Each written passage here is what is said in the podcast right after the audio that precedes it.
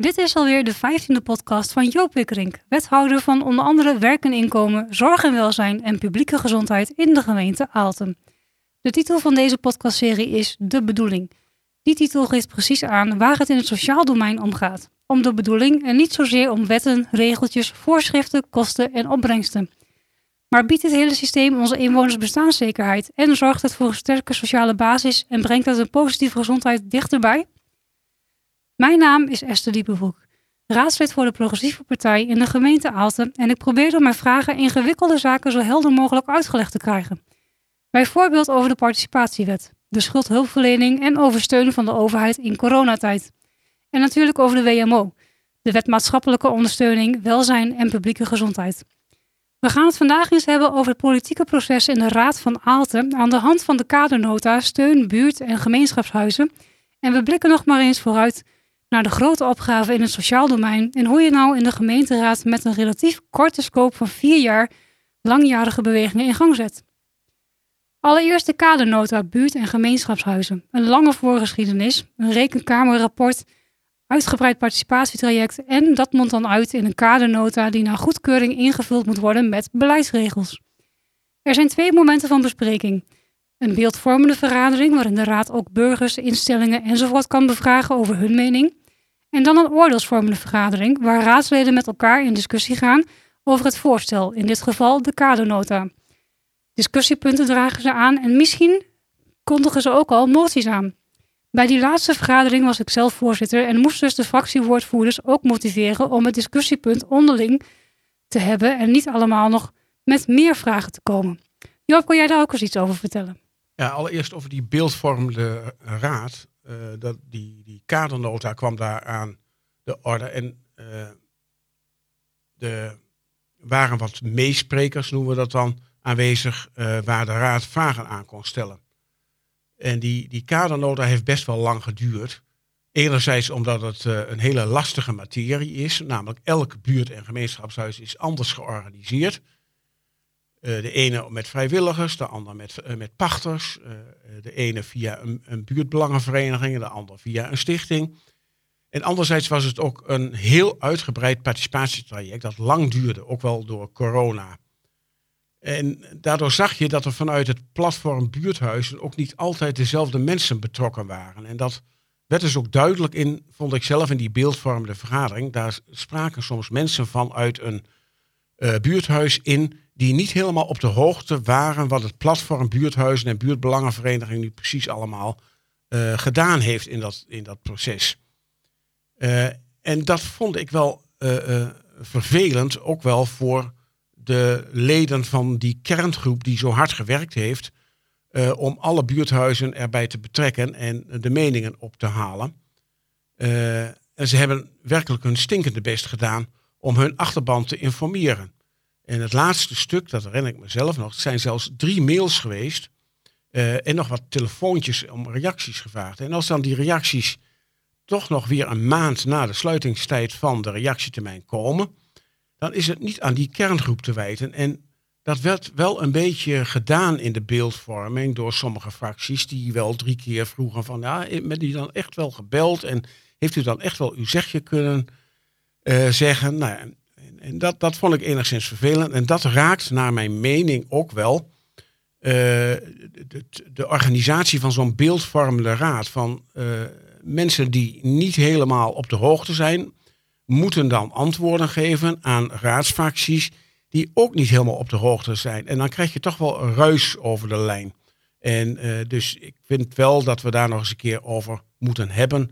Hoe je nou ook als raad kunt zorgen dat de juiste informatie op tafel komt en dat er geen ruis op de lijn komt van mensen die niet goed geïnformeerd zijn. Oké, okay, en toen kwam dus die oordeelsvormende vergadering. Wat bleef daarvan over aan standpunten of suggesties? Ja, eigenlijk uh, uh, ging het daar heel erg over het feit dat het voor vrijwillige besturen van dorps- en buurthuizen, gemeenschapshuizen, heel erg moeilijk is om de juiste wegen te vinden voor uh, subsidie, ondersteuning enzovoort.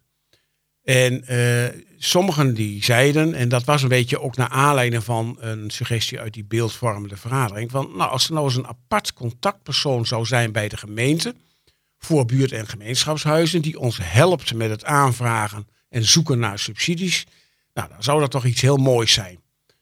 Uh, en daar, uh, daar ging de discussie maar over. En uh, ik heb toen ook uh, namens het college aangegeven dat dat nou juist ook een onderdeel is van de kadernota. Namelijk dat buurt- en clubhuizen worden ondersteund via het instrumentarium wat er is. Namelijk dat platform Aalten voor belangenorganisaties en gemeenschapshuizen. En bijvoorbeeld Vigulus. Maar ook de vereniging Dorpshuizen en Kleine Kernen. Die ja, prima kan ondersteunen bij het aanvragen van uh, uh, subsidies en uh, andere moeilijke dingen. Nou, en in de discussie bleef het maar doorgaan over die aparte functionaris bij de gemeente die er zou moeten komen. En dat vind ik ook een beetje jammer dat dan op, op een gegeven moment toch niet, niet aangenomen kan worden of niet duidelijk gemaakt kan worden. Wij hebben een uitstekende ondersteuningsstructuur, juist voor buurt- en clubhuizen. Uh, dat heet Vigilus en dat heet het Platform voor Belangenorganisaties en Gemeenschapshuizen. En die kunnen buurt- en gemeenschapshuizen prima ondersteunen. Dus het was toevallig dat die andere woensdag uh, toch ook een vergadering plaatsvond van dat platform. En ik heb daar eens gevraagd van, nou ja, zien jullie als platform van belangenorganisaties en gemeenschapshuizen nu de noodzaak in voor zo'n aparte functionaris bij de gemeente? Gesteld het feit dat wij bereid zouden zijn als raad of als college om zo'n uh, functionaris aan te stellen, want het kost ook allemaal geld natuurlijk. Nou, en dat platform, dat was toch wel vrij duidelijk. Die zei van nee, 95% van onze leden weet ons prima te vinden. En wij kunnen op elke vraag een antwoord geven of doorverwijzen naar bijvoorbeeld zo'n Vereniging van Dorpshuizen en Kleine Kernen. Of naar Vigilus. Of naar onze talentverbinders. Dus eigenlijk hebben de buurt- en clubhuizen en de gemeenschapshuizen een uitstekende ondersteuningsstructuur.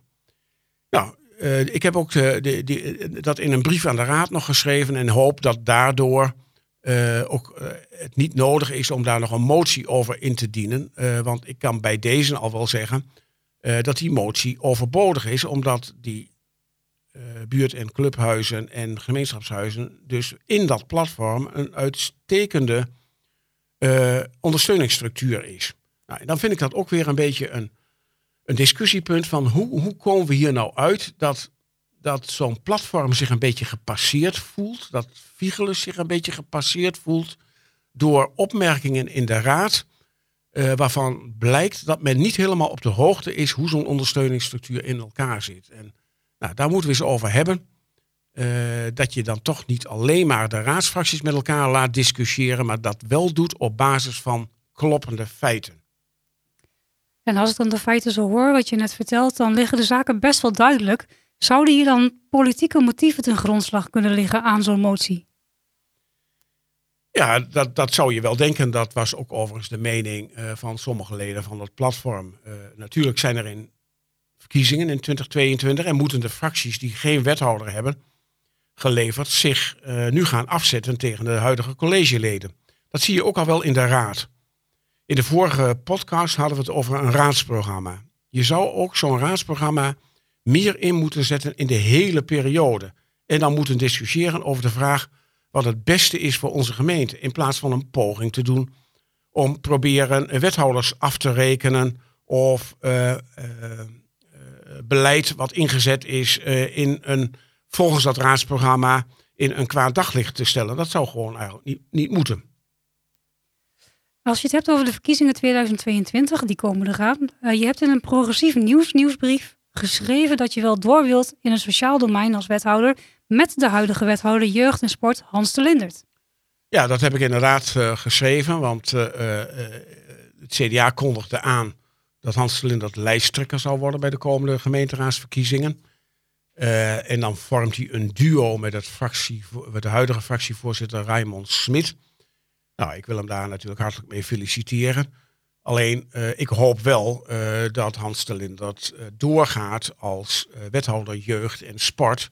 En dat liefste samen met mij vanuit de progressieve partij, wethouder WMO, werk en inkomen en publieke gezondheidszorg. Omdat we op dit moment ja, toch een aantal zaken in gang hebben gezet. En blijkt dat eigenlijk vier jaar, en dan komt dat corona-verhaal er natuurlijk ook nog tussendoor, dat je eigenlijk vier jaar tekort is om grote veranderingen in gang te zetten. En misschien acht jaar ook wel. Maar we zijn nu in elk geval goed bezig op het gebied van jeugd, WMO, eh, publieke gezondheid, werk en inkomen. Om uh, ja, toch de zaken wat om te draaien. Ik uh, wijs op bijvoorbeeld de omgekeerde verordening. Dat we echt willen werken vanuit de bedoelingen, niet vanuit de regels. En dan zou ik zeggen van nou, geef ons nog uh, vier jaar in elk geval erbij om die klus goed af te maken en goed neer te zetten. Nou ja, en dan kun je dus ook enigszins provocerend zeggen, dan is het beter voor de mensen om op het progressieve partij te stemmen. Want dan kan ik in elk geval weer door als wethouder. En de CDA van oudsher, een van de grootste partijen van ons dorp, die zal toch wel een wethouder kunnen leveren. Nou ja, dan, dan, dan zouden we in elk geval de kans groter zijn dat wij met z'n tweeën weer door kunnen dan wanneer iedereen op het CDA gaat stemmen, wat zij natuurlijk hopen. Dat is dus niet nodig. Duidelijk verhaal. Dat zijn natuurlijk de bespiegelingen en de strategische verkenningen enzovoort over de nabije toekomst. Een jaartje dus ongeveer. Er zijn natuurlijk uitdagingen die een wat langere tijdshorizon hebben en waar we nu aan moeten werken. De toenemende ongelijkheid, de bestaanszekerheid, de sociale basis, het makkelijker maken van een gezond leven, dat los je niet op in een paar jaar. En dat zei je net natuurlijk ook al. En ook dat kun je niet alleen. Je hebt daar de regionale samenwerking voor nodig en misschien ook wel de steun van de provincie.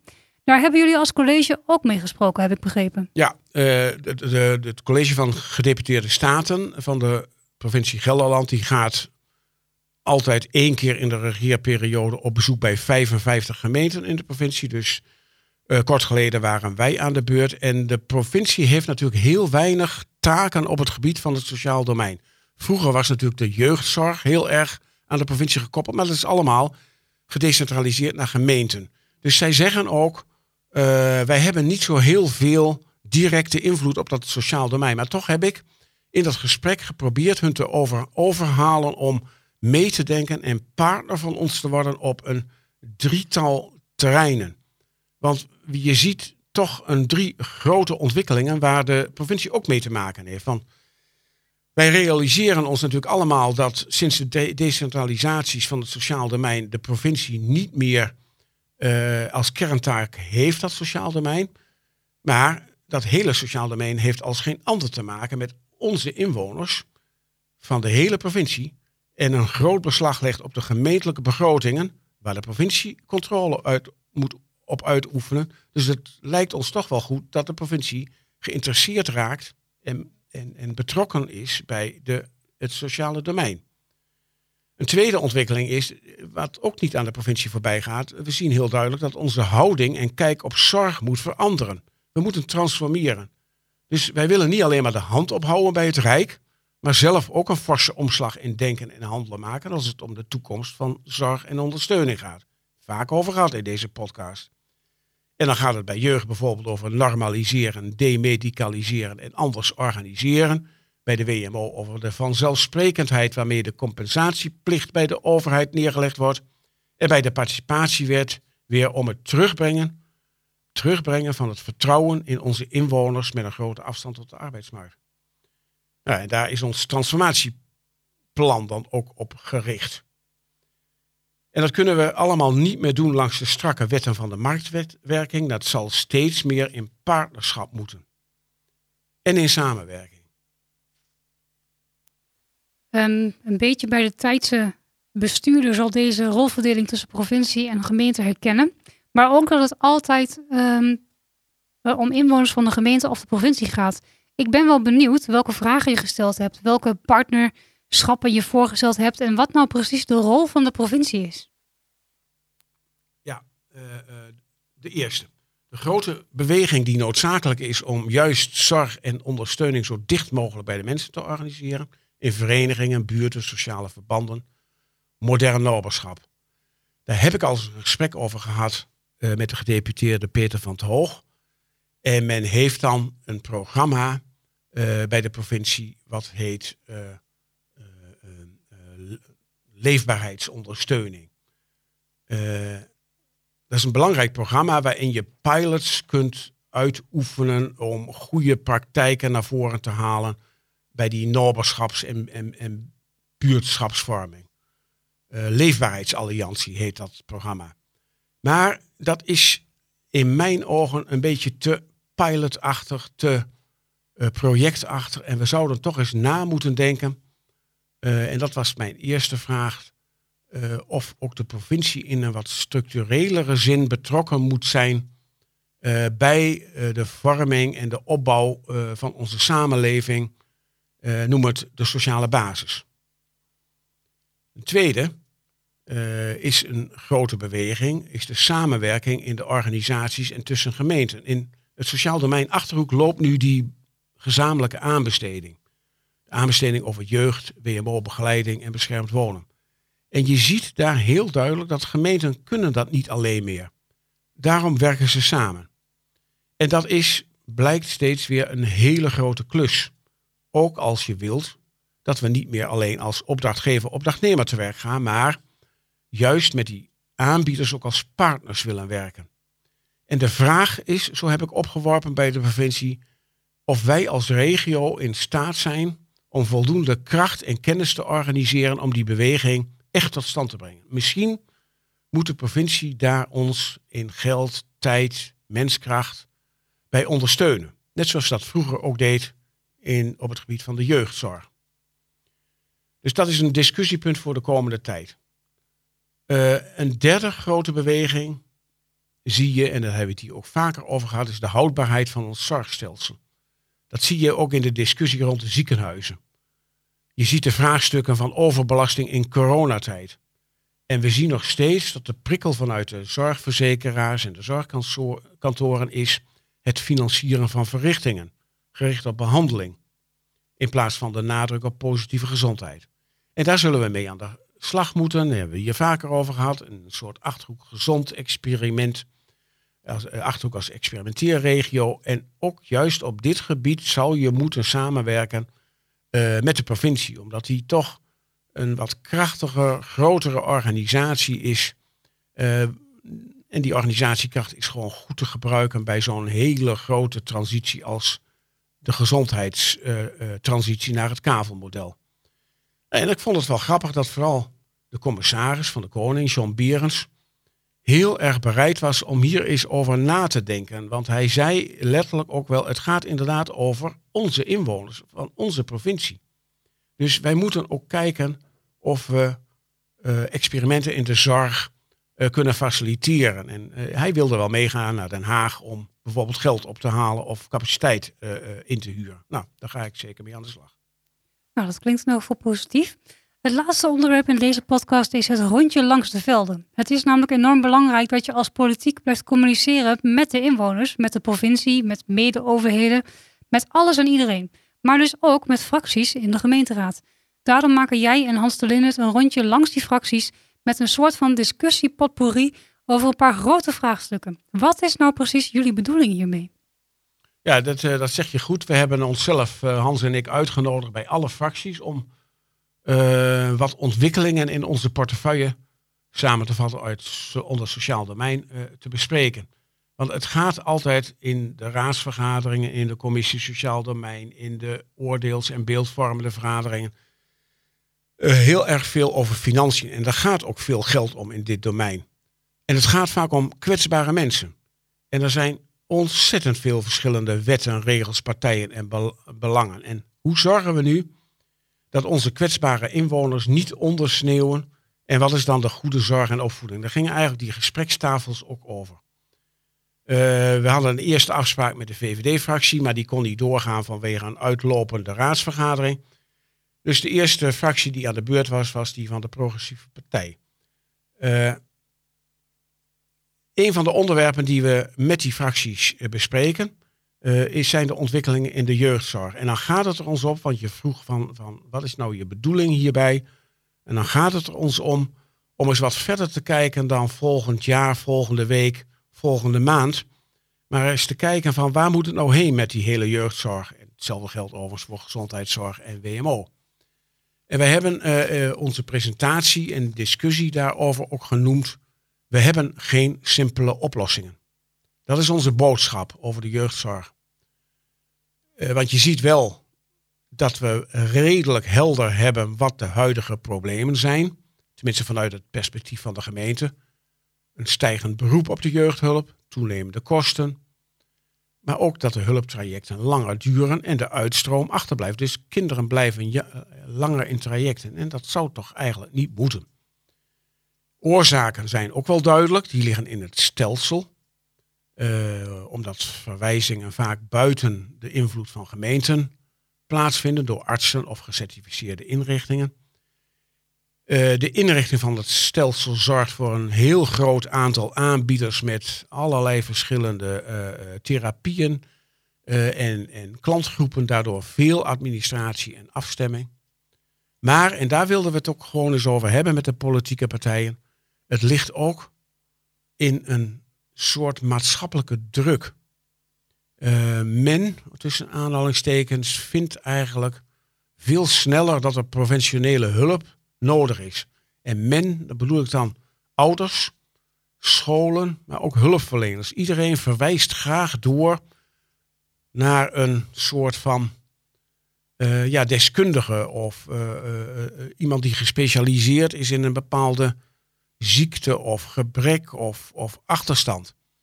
En daar is een behoorlijke maatschappelijke druk uh, over ontstaan. Ik was zelf nogal onder de indruk van uh, de serie Klassen, die uh, voor hum, Humanoid of Human, human omroep is uitgezonden op de tv.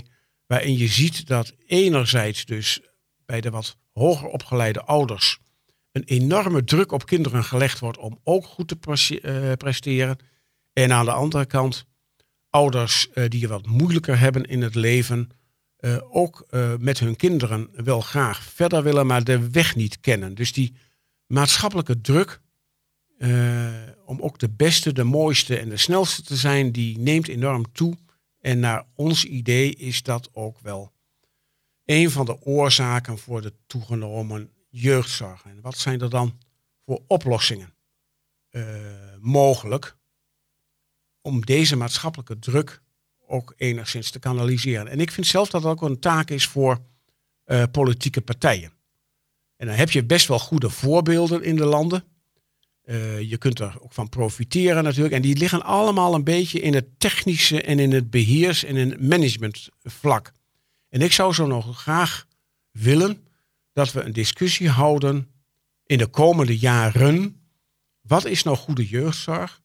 Wat moet je overlaten aan artsen, instellingen en professionals. Maar wat kun je ook in de zogenaamde sociale basis? En wat moet je dan bij professionals neerleggen? Nou, daar ontstond een mooi gesprek over met de fractieleden. En dan gaat het ergens over, vind ik ook zelf. Niet alleen over de regels en het geld, maar over de vraag hoe wij onze samenleving inclusiever, beter kunnen maken. En dat gesprek zal blijvend moeten plaatsvinden. Waar, wanneer en door wie is mij nog niet helemaal duidelijk. Ik vind wel dat politieke partijen hier een punt van moeten maken. En we moeten eerst maar eens met elkaar, ook in de gemeenteraad, erover eens zijn dat de noodzaak tot dat gesprek over wat is goede zorg, wat is goede opvoeding gevoerd wordt. En dan kijken we wel uh, uh, waar dat gesprek plaatsvindt, wanneer en waar dat moet gaan leiden een heel verhaal. Uh, maar, en, en we gaan dit ook nog doen voor een aantal andere onderwerpen. We hopen echt dat we met die fracties in gesprek, kunnen komen. Niet alleen over de regeltjes en het geld. Maar uiteindelijk dus over de bedoeling van jeugdzorg. De bedoeling van zorg. Nou, dat lijkt me heel mooi om mee af te sluiten. Um, ik vroeg me nog af, er zijn vast mensen die dit horen. Misschien wel medewethouders en in andere uh, gemeenten die zeggen... hey, dat vind ik interessant. Ik wil je daar eens even wat meer over vragen. Kunnen mensen jou mailen? En op welk mailadres kan dat dan? Dat kan natuurlijk op uh, j.wikkerink.aalten.nl. Uh, uh, en wat wij ook aan het doen zijn, is de gesprekstafels die we gehouden hebben met inwoners, waar het ook over dit soort dingen zijn. Daar hebben we als wet, twee wethouders een verslagje van gemaakt. Dat, dat zijn we op dit moment in een soort boekje aan het vormgeven. Dus het dat boekje zou bijvoorbeeld ook best een, een, een, een stoot kunnen geven tot die discussie. En eh, eh, dat zou ik ook graag aan mensen willen toesturen als ze zich eh, via dat mailadres even tot mij wenden. Nou, dat is mooi om te horen. Ehm, dan laten we bij deze, bij, bij dit onderdeel van de podcast, bij deze, ehm, ja, dit, dit toch wel mooie stuk wat we net hebben besproken. Ehm, volgende keer zijn we weer met een ander onderwerp. En voor iedereen die dan weer wil luisteren, van harte welkom. En ehm, voor vandaag in elk geval bedankt voor het luisteren. En tot de volgende keer.